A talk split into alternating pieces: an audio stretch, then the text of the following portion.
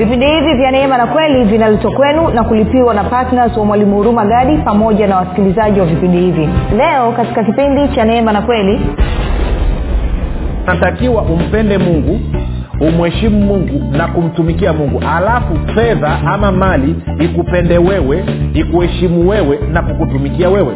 Isi rafiki ili ukitaka kuwa tajiri lazima ujifunze namna ya kusababisha fedha ikutumikie wewe. Kama fedha ikutumikii wewe hutakaa uwe tajiri. Anayeweza kuwa tajiri na kudumisha utajiri wake ni yule aliyejifunza kusababisha fedha imtumikie. Ndicho kitu ambacho nataka kukufundisha rafiki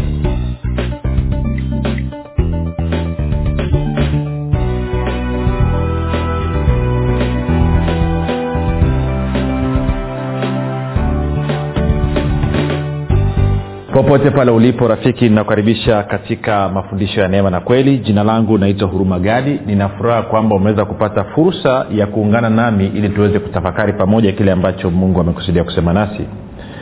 Aa, kumbuka tu kwamba mafundisho ya neema na kweli mafundisho ambayo yametengenezwa maksusi kwa ajili ya kujenga imani yako wewe unanisikiliza ili uweze kukua na kufika katika cheo cha kimo cha utimilifu wa kristo. Kwa lugha nyingine ufikiri kama kristo uzungumze kama kristo na uweze kutenda kama kristo Uh, kumbuka tu kwamba ukifikiri vibaya utaamini vibaya. Ukifikiri vizuri utaamini vizuri. Hivyo mafundisho hayo neema na kweli lengo lake ni kukusaidia wewe uweze kufikiri kama kristo ili uweze kuzungumza kama kristo uweze kutenda kama kristo na uweze kupata matokeo kama ya kristo basi tunatembea na somo letu linalosema kwamba uh, fedha na uchumi katika maisha ya mkristo fedha na uchumi katika maisha ya mkristo.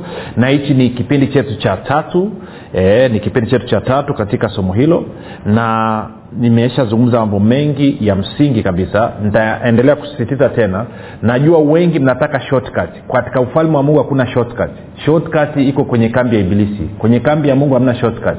Na watu wengi kwa sababu ya kutaka shortcut wameumia. Wameishia kupoteza fedha wameishia kuliwa fedha na vitu vingine wanategemea mu, si muujiza. Na muujiza niseme kidogo hapa. Muujiza sio chaguo la kwanza la mungu chaguo la kwanza la mungu juu ya maisha yako ni baraka. Si muujiza unaingia kazini tu kwa sababu ya crisis kwa sababu ya kasheshe ambazo unazipitia. Mungu anatumia muujiza kukuvusha kutoka kwenye changamoto moja kwenda kwenye changamoto nyingine. Amekutoka kwenye, kwenye uhuru wako. Na baada ya kutoka kwenye changamoto na kukuingiza katika uhuru anatarajia ujifunze na uelewe namna ya kushirikiana na baraka kwa hiyo chaguo la kwanza la mungu la kukuhudumia katika maisha yako ni baraka na sio miujiza. Sasa shida ya wakristo wengi wanataka muujiza kuliko baraka. Moja nikuonyeshe. Si baraka ina utele muujiza huwa inakuja kiasi kile tu kinachohitajika. Kwa mfano kama unahitaji shilingi laki tano muujiza utakuletea laki tano neti lakini baraka pamoja na kwamba unahitaji laki tano baraka itakuletea milioni kumi sasa uamuzi unaokwako unataka mfumo upi? Sikiliza kitu hichi. Rafiki kama una shilingi milioni mia moja kwenye akaunti yako benki huhitaji muujiza wa shilingi milioni mbili. Anahitaji muujiza wa milioni mbili ni yule ambaye hana. Sasa baraka inaakisha wewe unakuwa kwenye utele siku zote. Kama maisha yako yamejaa afya huhitaji muujiza wa uponyaji na lengo la mungu sio tu kwamba uwe na afya lakini uwe na zaidi ya milioni mia kwenye akaunti yako benki. Na hiyo ndo inaitwa baraka. Na ndo jambo ambalo nataka tulizungumze. Kwa hiyo ndo maana najaribu kukufundisha ili ubadilishe kufikiri kwako uanze kufikiri kama vile ambavyo yesu kristo amekufanya. Kwa sababu wewe sasa hivi ni mbarikiwa wa bwana. Kwa hiyo acha hiyo haraka ulionayo ya kutaka shortcut. Shortcut haikufikishi itakuingiza kwenye hasara wengi mnatoa kwenye makanisa ama kwenye mambo mbalimbali mnatoa kwa sababu mkisukumwa na tamaa na hofu na ndio maana hampati matokeo. Sasa nataka nikupe msingi mzuri ili hata ukifika mahali ukaamua kutoa utoe upate matokeo. Ili hata zile ambazo ulikusha kutoa ambazo hazikukuletea matokeo ziweze kukuletea matokeo. Ndicho ambacho najaribu kufanya rafiki. Kwa hiyo kuwa mvumilivu kuwa mpole weka na katabasamu kidogo. Maanake tunatengeneza kitu kizuri hamna microwave miracle hapa. Muujiza tutafanya. Nishawaombea watu wakapata hela supernaturally. Kwao najua kitu nachokizungumza hmm? nishaombea wengine mpaka wamepata supernaturally kwenye akaunti zao hela zimeingia zaidi ya dola elfu kumi. Kwao najua kitu nachokizungumza kwenye muujiza mi ndio ndo mtaalamu mwenyewe. Lakini lazima tubadilishe kufikiri kwao kwanza. Kumbuka nilikwambia daktari mzuri lazima adadisi mazingira yako akuelimishe kuhusu mazingira yako ili baada ya wewe kula dawa ukapona usirudi kwenye matatizo tena. Ndicho ambacho najaribu kufanya. Sasa vipindi viwili vilivyopita nilikufundisha hivi. Nikakwambia bwana yesu anasema kwamba ametupa neno lake na kwa kuwa sisi tumemkubali ulimwengu umetuchukia kwa sababu sisi sio wa ulimwengu huu. Wewe rafika umezaliwa mara ya pili wewe sio wa ulimwengu huu tunakwenda vizuri rafiki? Kwamba ulimwengu unakuchukia. Na nikakwambia kama ulimwengu unakuchukia ni dhahiri mfumo wa fedha na uchumi wa ulimwengu unakuchukia. Isi kwa hiyo lazima ujifunze kuishi juu ya huu mfumo wa fedha na uchumi wa ulimwengu huu. Nikakwambia sisi tunaishi kwa kutegemea mfumo wa fedha na uchumi wa ufalme wa mungu. Sio mfumo wa fedha wa uchumi wa dunia hii. Nikakwambia mfumo wa fedha wa uchumi wa dunia hii unaitwa mfumo wa babeli na mfumo wa fedha na uchumi wa mungu unaitwa ufalme wa mungu. Kwa hiyo edha utaishi maisha yako kwa kutegemea ufa, nini mfumo wa fedha na uchumi wa dunia hii ama utaishi maisha yako kwa kutegemea ufalme wa mungu. Uamuzi ni wakwako rafiki. Sasa twende moja kwa moja kwenye matayo sita ishiri nne. Nikakuonyesha kitu. Nikakwambia bwana yesu anasema hivi hakuna mtu awezaye kutumikia mabwana wawili kwa maana atamchukia huyu na kumpenda huyu ama atashikamana na huyu na kumdharau huyu. Hamwezi kumtumikia mungu na mali. Kwa bwana yesu mwenyewe anamfananisha mungu na, na mali. Anachukua mungu na mali anamweka sehemu moja. Anasema hamwezi mkatumikia mka mifumo yote miwili. Na somo lililopita nikakufundisha nikakwambia kwamba hapa anazungumza anasema unatakiwa umpende mungu umheshimu mungu na kumtumikia mungu lakini nikakwambia watu wengi wamekosea hasa wakristo badala ya kumpenda mungu kumheshimu mungu na kumtumikia mungu wanapenda fedha wanaiheshimu fedha na kuitumikia fedha. Nikakwambia tunatakiwa tuswichi tubadilishe kwamba unatakiwa umpende mungu umheshimu mungu na kumtumikia mungu. Alafu fedha ama mali ikupende wewe ikuheshimu wewe na kukutumikia wewe. Isi rafiki ili ukitaka kuwa tajiri lazima ujifunze namna ya kusababisha fedha ikutumikie wewe. Kama fedha ikutumikii wewe hutakaa uwe tajiri. Anayeweza kuwa tajiri na kudumisha utajiri wake ni yule aliyejifunza kusababisha fedha imtumikie. Ndicho kitu ambacho nataka kukufundisha rafiki si waswahili wanasema ukiona vinaelea jua vimeundwa haviji hivi hivi. Na shida ya wakristo wengi hawajajua namna ya kutumia fedha kusababisha fedha iwatumikie kusababisha fedha iwaletee utajiri. Badala yake wao ndo wamegeuka wanatumikia fedha. Sasa kumbuka fedha ni kitu. Kwa hiyo nikakwambia lazima uswitch. Kwanza moja atambua mfumo wa fedha na uchumi wa dunia unakuchukia kwa sababu wewe sio sehemu yake mbili nikakwambia kwamba fanya maamuzi kwamba kuanzia sasa utam, utampenda mungu utamheshimu mungu na kumtumikia mungu na kuhakikisha kwamba sasa fedha inakupenda wewe inakuheshimu wewe na kukutumikia wewe. Si kinachokuamsha wewe asubuhi uende kazini ni nini je ni kwa sababu ya kupata fedha? Kama unaamka asubuhi uende kazini upate fedha ni dhahiri kwamba wewe unapenda fedha unaheshimu fedha unatumikia fedha. Kwa hiyo unasema tusifanye kazi. Sicho nachosema rafiki. Nachosema ni kitu hichi. Na uwezo wa kuamka nikaenda kazini kwa sababu mimi ni mbarikiwa wa bwana. Na najua kwenye ile kazi wanahitaji baraka ya bwana iliyoko katika maisha yangu. Kwa hiyo nakwenda kazini kuwabariki kwa hiyo hela wanaonipa fedha wanaonipa haitoshi kunilipa mimi kwa sababu sosi yangu chanzo changu ni ufalme wa mungu na sio hiyo kazi. Kwa hiyo ile fedha nayopata pale ni kitu ambacho nitakitumia kinitumikie mimi ili kuniletea utajiri. Sijui kawa nanyelea rafiki nachokizungumza yes. Kwa hiyo fanya maamuzi kwamba utampenda mungu utamheshimu mungu na kumtumikia mungu. Ili nini? Ili fedha ikupende wewe ikuheshimu wewe na kukutumikia wewe. Sasa baada ya kusema nikakuonyesha pia kwenye paulo anasema kwenye timotheo kupenda fedha ni shina la maovu. Nikakwambia kupenda fedha maana yake nini? Maana yake ni kwamba kama unafanya maamuzi katika maisha yako kwa kuangalia fedha na sio kuangalia mungu na neno lake wewe unaipenda fedha na in fact moja nikwambie zaidi. In fact kati ya maskini na tajiri anayependa fedha ni maskini. Maskini ndo yuko tayari akate sikio la mwanamama kwa sababu tu ameona english gold kwenye sikio. Hajali kama anamuumiza huyu mama. Si kwa hiyo kupenda fedha maana yake nini? Kwamba kama maamuzi yangu yanaheshimu fedha maamuzi yangu yanapangiwa na fedha maana yake ni kwamba mimi napenda fedha. Okay ngoja nikupe mfano huu. Chukulia rafiki nikupe mfano wa mtu. Tuchukulie tuna tuna tuna tuna mkaka. Sindio mbaba? Tumwite baba kadogo. Sawa? Baba kadogo ameingia kwenye maombi. Ameenda dukani akaona kuna simu ya kisasa. Akapenda hii simu sijuu samsung ngapi. Hilo simu inauzwa shilingi laki tano kwa akaingia kwenye maombi maanake bwana yesu amesema kila aombaye hupokea. Kwa akamwomba mungu akasema baba naomba shilingi laki tano kwa ajili ya kwenda kununua simu ya samsung. Alafu anakaa kama wiki moja. Baada ya wiki moja anapata shilingi laki tano. Swali hii laki tano ni ya nini? Jibu nalijua hii laki tano ni kwa ajili ya kwenda kununua simu ya samsung ambayo alikuwa amemwomba mungu. Anapoenda kuchukua hii shilingi laki tano kitu cha kwanza inakuja sauti. Inasema baba kadogo unafahamu mwenye nyumba bado anakudai shilingi laki na hamsini. Hutapata nyingine lipa hiyo hela. Anachukua laki na hamsini anamlipa mwenye nyumba. Anabakiwa na ngapi? Laki tatu na hamsini. Akiwa na laki tatu na hamsini sauti inakuja tena. Baba kadogo ada ya mtoto shuru unadaiwa wanakudai shilingi laki mbili na unafahamu amekwambia wiki jao namrudisha mtoto nyumbani. Anachukua laki mbili anapeleka shuleni. Kabakiwa na ngapi? Na laki na hamsini. Laki na hamsini anakumbushwa kwamba kuna rejesho kwenye sacos shilingi laki moja. Asipofanya hivyo kasheshe anachukua laki anapeleka kwenye sacos anabakiwa na ngapi? Shilingi elfu hamsini. Kwenye elfu hamsini anakumbuka kwamba tv yake ni mbovu. Na watoto wanalalamika wanataka kuona tv kwao anachukua elfu arobaini anatengeneza tv amebakiwa na elfu kumi. Elfu kumi anaporudi nyumbani hajakaa saa anaambia sukari imeisha. Kabla hajashtuka laki tano imeisha. Swali.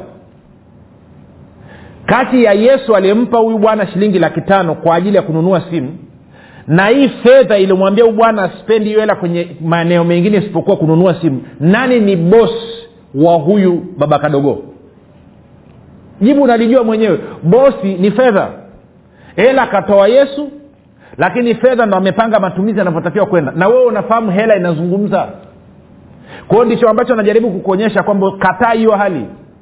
Sasa nisikilize tupige hatua kidogo. Tangu agano la kale ukisoma hichi alichoteleza bwana yesu kati ya kutumikia fedha na mali hii stori iko tangu agano la kale.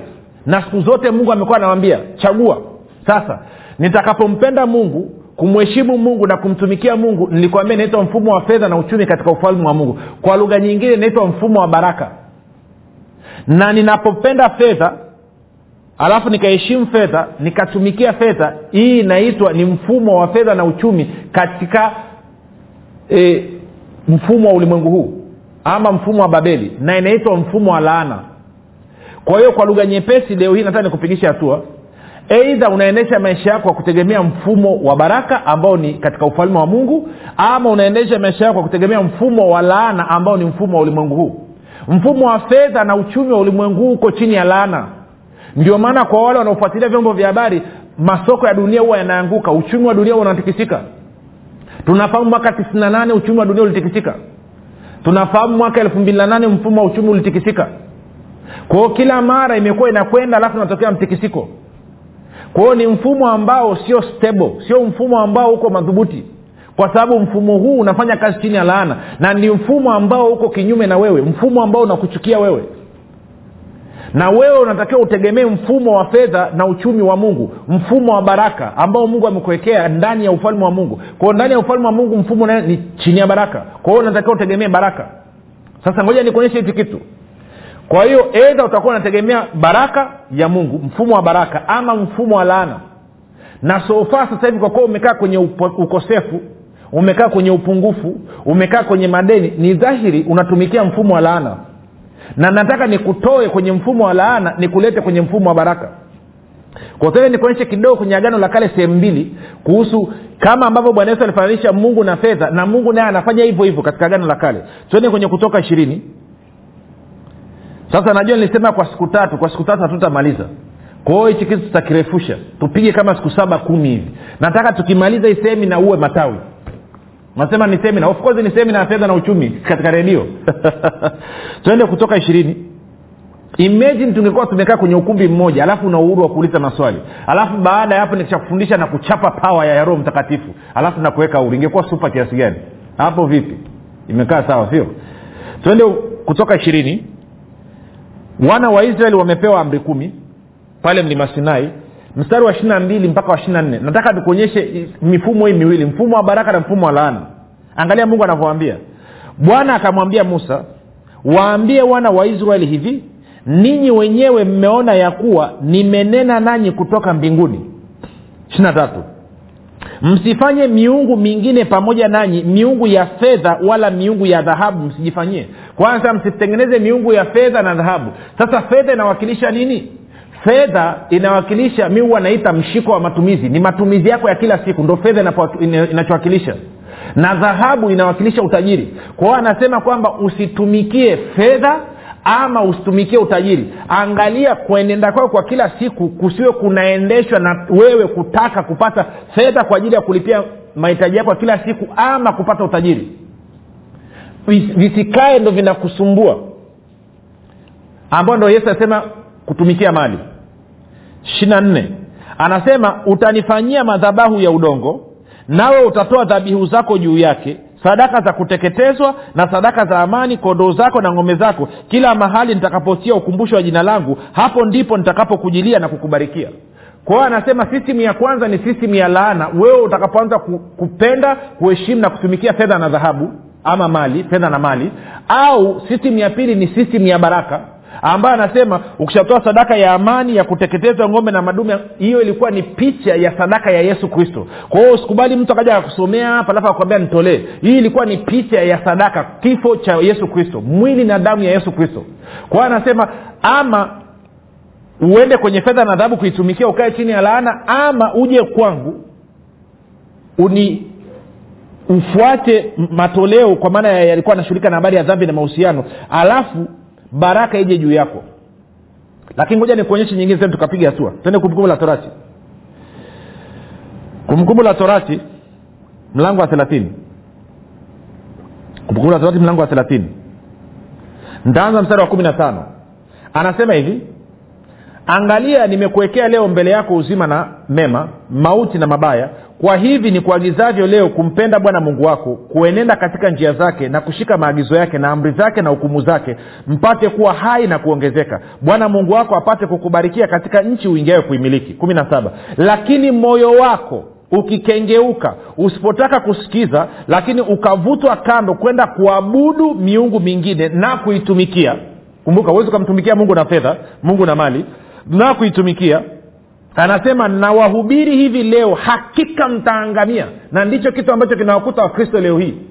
Kwamba akili zao usiku na mchana wanapenda wanaheshimu wanatumikia fedha badala ya kumpenda mungu kumheshimu mungu na, na kumtumikia mungu. Ili fedha iwapende wao iwaheshimu wao na kuwatumikia wao. Anasema nawahubiri hivi leo hakika mtaangamia. Hamtazifanya siku zenu kuwa nyingi juu ya nchi uivukayo ui, ui yordan uingie kuimiliki. Kumi na tisa. Anasema nazishuhudiza mbingu na nchi juu yenu hivi leo kuwa nimekuwekea mbele yako uzima na mauti baraka na lana basi chagua uzima ili uwe hai wewe na uzao wako. Kwa anasema chagua mfumo upi? Kuna mfumo wa uzima na mauti baraka na laana. Anasema chagua uzima. Kwa hiyo kwa chagua baraka. Chagua mfumo wa baraka. Sasa anasema hivi nimeziita mbingu na nchi kuwa mashahidi.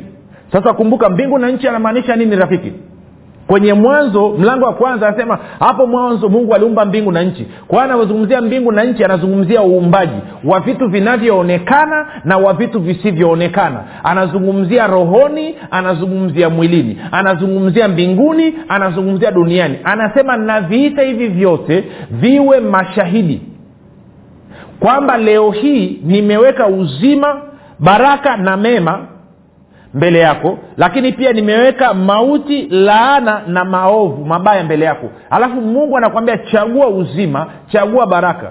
Sasa kumbuka nitakapompenda mungu kumheshimu mungu na kumtumikia mungu maanaake ni kwamba nimechagua uzima na baraka. Nitakapopenda fedha na mali na kuiheshimu na kuitumikia maanaake ni kwamba nimechagua mauti na laana.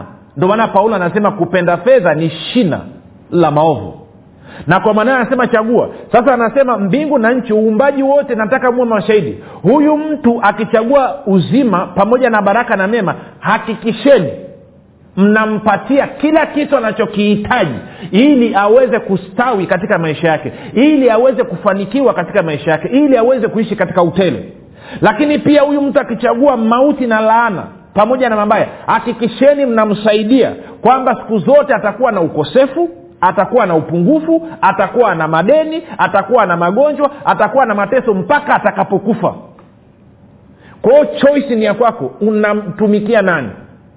Unampenda mungu kumheshimu mungu kumtumikia mungu au unampenda mali unaiheshimu mali na kuitumikia mali? Sasa angalia kitu kimoja alichosema. Kitu kimoja alichosema. Ule mstari wa kumi na saba anasema lakini moyo wako ukikengeuka usipotaka kusikiliza lakini ukavutwa kando kwenda kuabudu miungu mingine na kuitumikia. Kwa hiyo anasema swala la kutumikia unatumikia unamtumikia mungu kwa moyo ama unatumikia miungu mingine kwa moyo wako?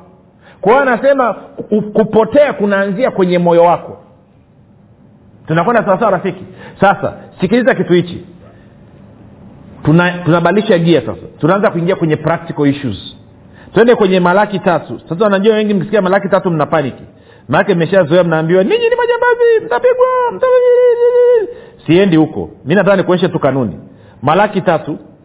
Malaki tatu nataka tuanze ule mstari wa saba. Malaki tatu saba. Anasema hivi tokea siku za baba zenu mmegeuka upande mkayaacha maagizo yangu wala hamkuyashika alafu mungu anasema hivi nirudieni mimi nami nitawarudia ninyi asema bwana wa majeshi. Lakini ninyi mwasema turudi kwa namna gani? Kwa hiyo mungu anasema nirudieni mimi na mimi nitawarudia ninyi. Alafu anasema mnaniuliza tukurudie kwa namna gani? Sasa anawaeleza.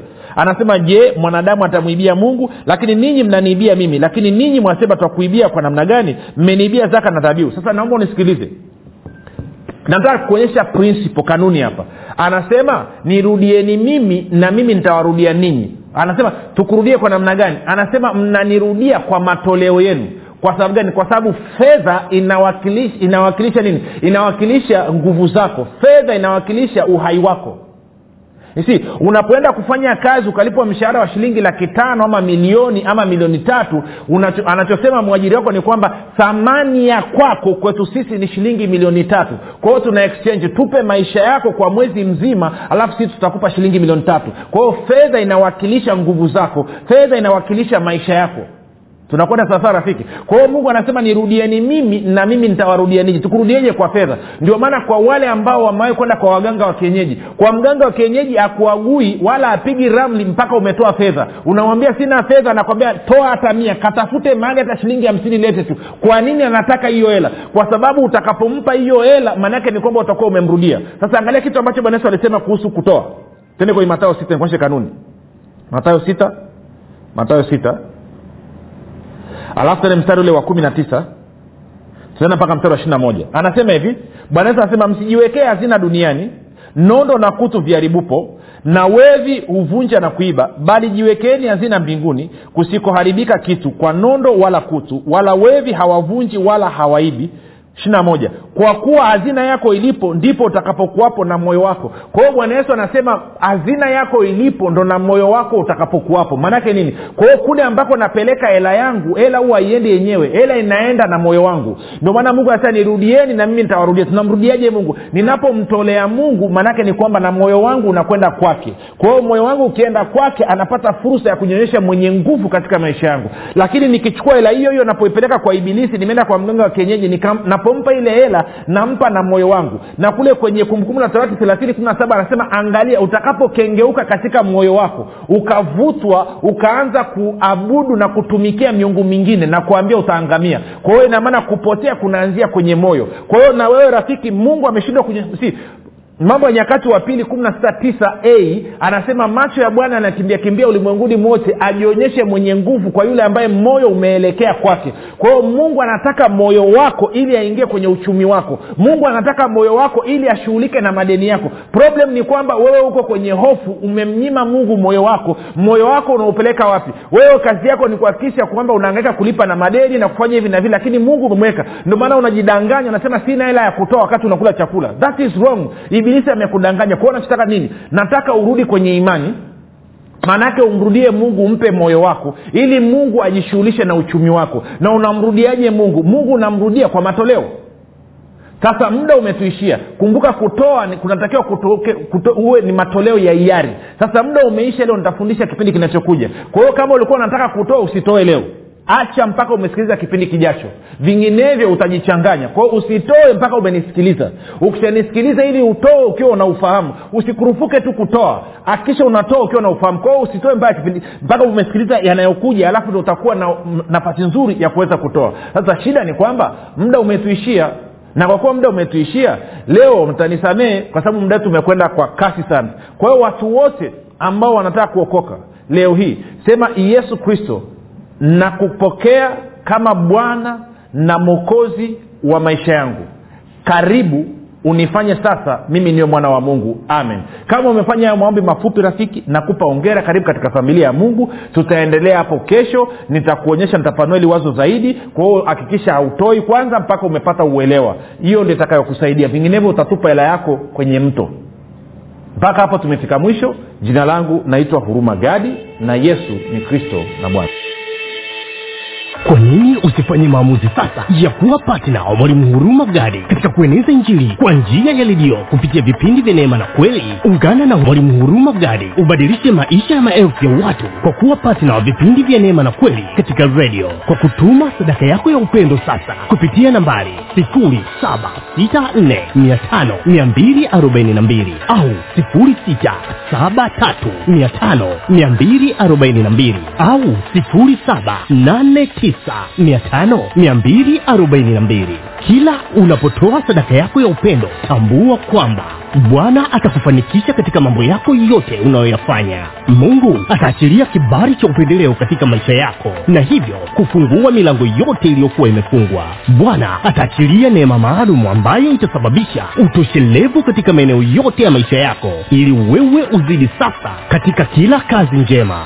Mungu aliyemtuma mwalimu huruma gadi kupitia yesu kristo atawajibika katika kuhakikisha anakujaza mahitaji yako yote sawasawa na wingi wa utajiri na utukufu wake. Katika kristo yesu utafaidika na maombi maalum yanayofanywa na mwalimu huruma gadi pamoja na timu yake kwa ajili ya patnas na watu wote wanaochangia vipindi vya neema na kweli ili baraka ya bwana izidi kutenda kazi kwa ufanisi katika maisha yako fanya maamuzi sasa ya kuwa patina wa mwalimu huruma gadi katika vipindi vya neema na kweli kwa njia ya redio ili ueneze injili ya ufalme wa mungu na kufanya mataifa yote kuwa wanafunzi wa kristo kama bwana yesu alivyoagiza. Ushiriki wako ni muhimu sana katika kufanya wengine wamjue yesu kristo tuma sadaka yako ya upendo sasa kupitia nambari 7645242 au 6735242 au